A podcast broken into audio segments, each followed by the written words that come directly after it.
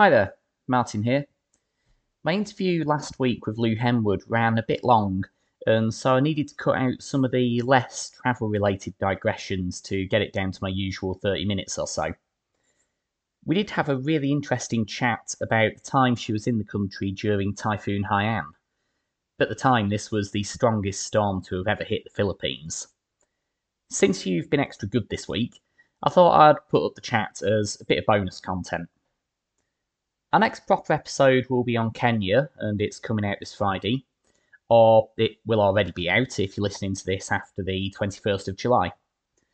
As always, let me know what you think, or if you'd like to guest on a future episode through Twitter at allpointscast, or email me allpointspod at gmail.com. But for now, enjoy a little bit more Philippines chat as we rejoin Lou and myself from last week.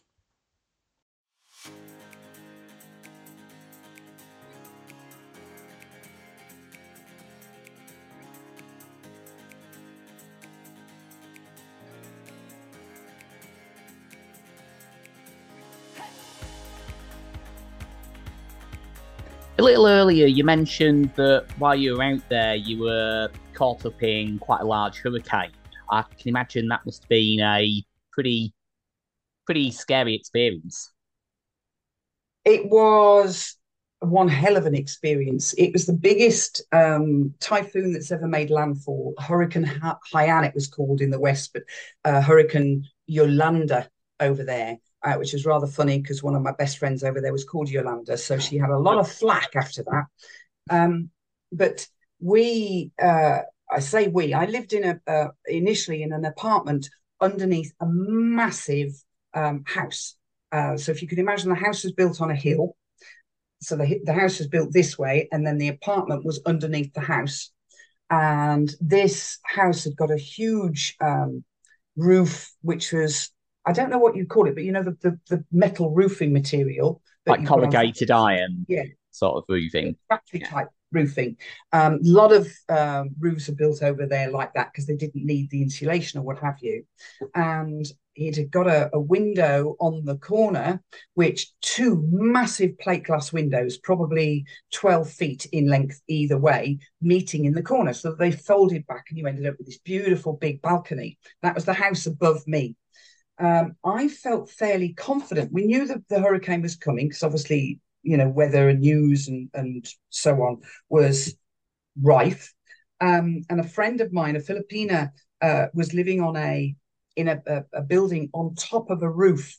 But again, it didn't look safe. So I invited her to come and stay with me because she was lame and um, if she got cut off, off, off up there, she'd never be able to get down the steps yeah. and so on. So she came to stay with me with her ADHD um, six-year-old son who would do a wall of death around the around the apartment. He was so hyper. This guy he was gorgeous, little AJ, but really mm. hyper. And we were trying to batten up windows, and the caretaker hadn't battened up the windows up in the house above.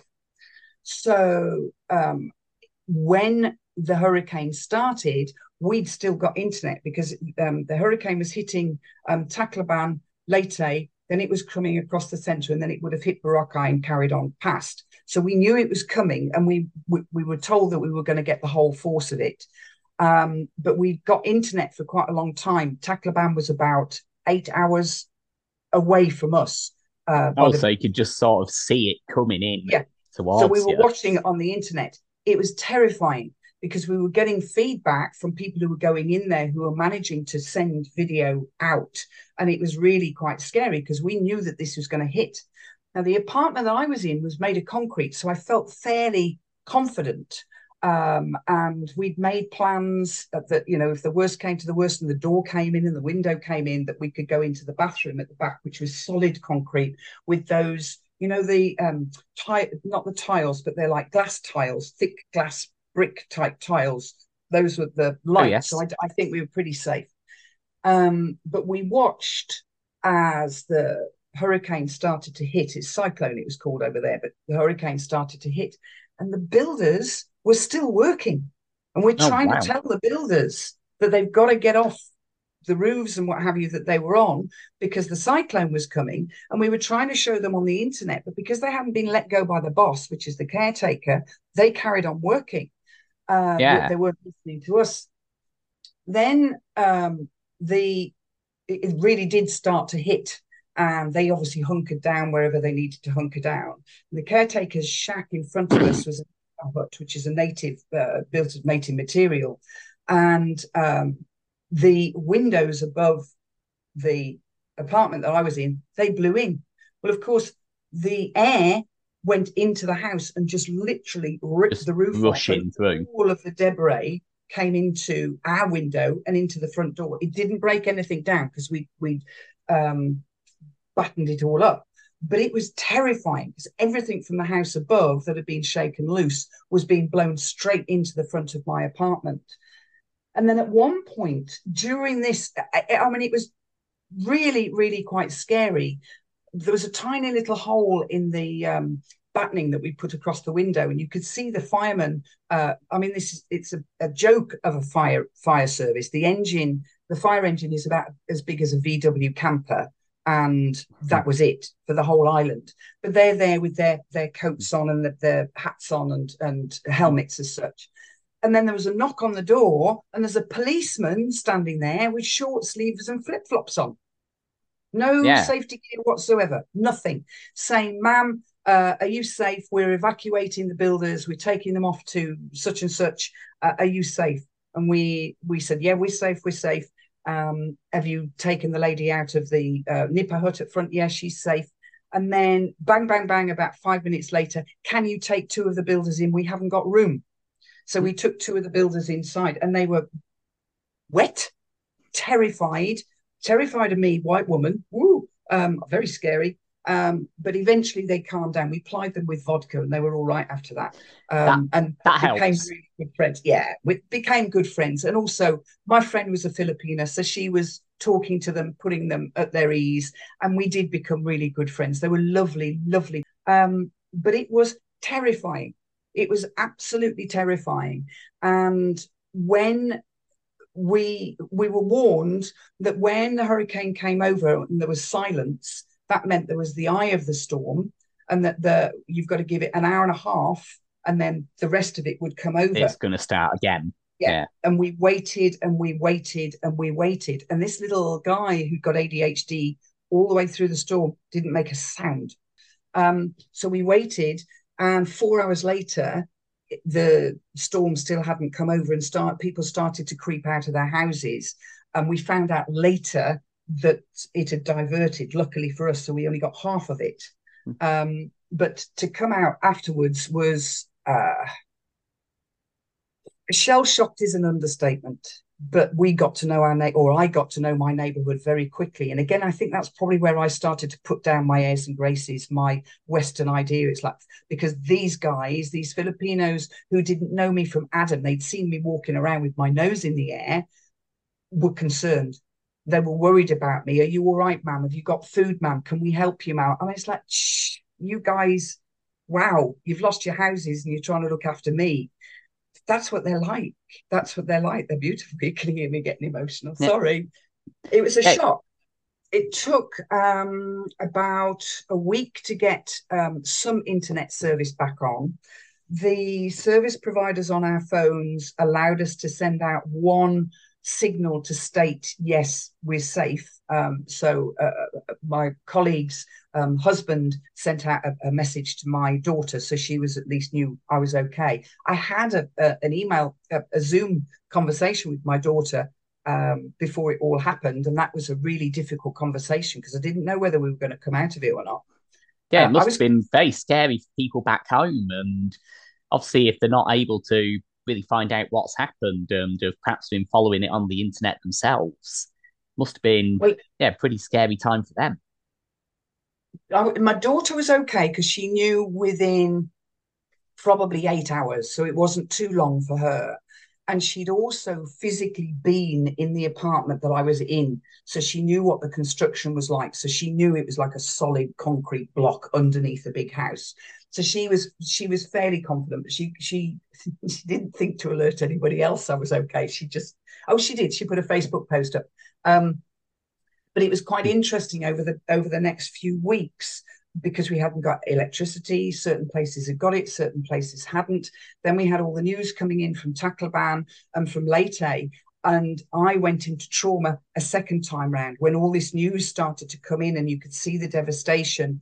I think the actual sum, the official sum of people is six and a half thousand dead.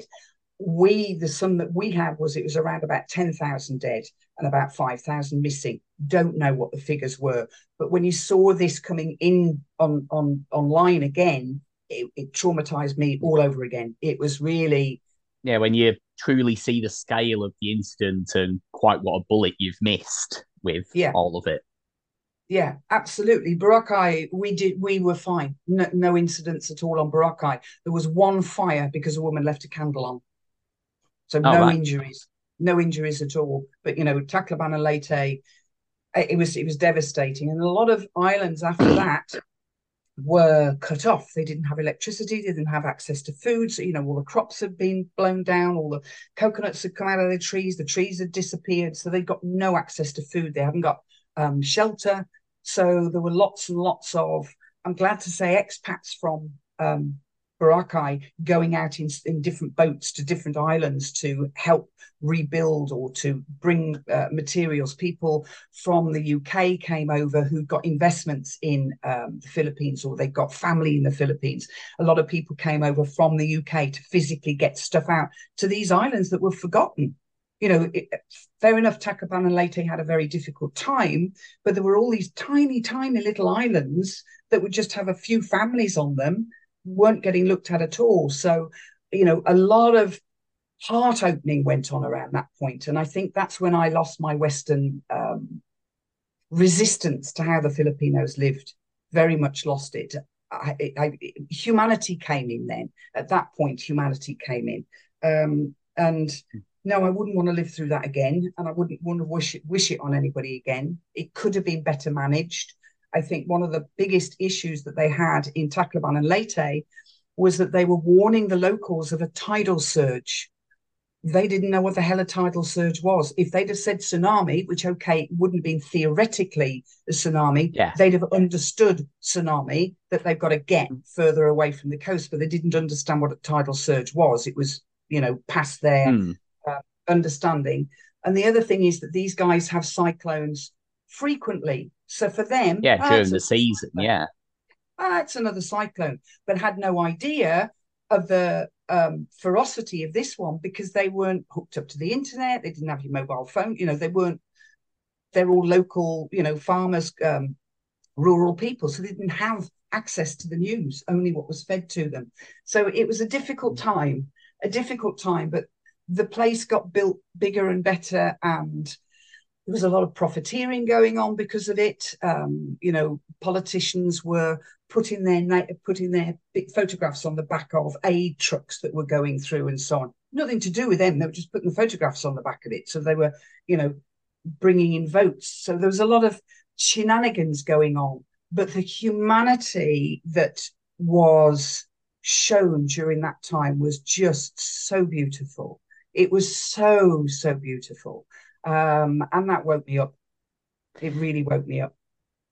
Yeah, and that's the thing that I think you often see with these catastrophes. Obviously, it's on a far smaller scale, or well, perhaps over a longer time, what we had during COVID over here, and you just saw that engagement with the community a lot more, and people going out of their way to help each other, just because, yeah, like say, it's what people do when there's when there's a disaster, and often actually it works out a bit better if, like you say, the kind of politicians get out of the way and let it happen. Well, but... yeah, yeah, yeah, COVID is a beautiful example of that, isn't it?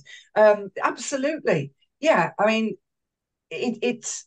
I think as a as a as a race, we are generally open-hearted, warm, and generous. But there's a side of us you know the greed side that the capitalism the, the rolling of the you know the money machine and so on that causes this divide and from my perspective because i lived in the jungle um I mean, I wasn't totally outside of a community, but I was literally in the middle of a jungle in a house on my own. Though I didn't have any neighbours closer than five five hundred meters. Um, but the simpler our lives become, the more beautiful our lives become, the less needy we become. Um, I lived on very, you know, I didn't have a lot of stuff because I just didn't need it. Um, because I'm watching other people around me with less than I had. You know, I had a cooker and I had a fridge, but most most people in that area didn't have that either. Um, you realize actually how little we need. And because I didn't have TV, I didn't have the consumerism sort of forced down between my eyeballs. And it was a very beautiful, very simple way of life. Yeah, they partied like there was no tomorrow. You know, they do a fiesta like uh, I don't know, not quite like the Mardi Gras, but you know, bear, you know, any excuse for fiesta. Every single village has a fiesta, um, and they go to town and they party hard, and it's great because everybody loves it. It's just this everybody loves each other attitude. It's gorgeous. That doesn't mean to say it went on all the time. There would be squabbles. People would fall out. There would be land grabs. There would be um, fights between neighbours over property or, or what have you. But again, that's the, that it's that's a monetary thing, isn't it? That drives that type of behaviour.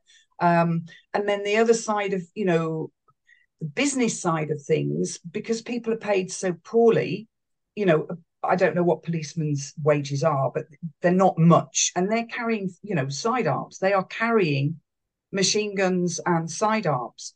Uh, you've got security guards who are also carrying I don't know what types of weapons they are, but you know they're like little machine guns and they've got sidearms as well.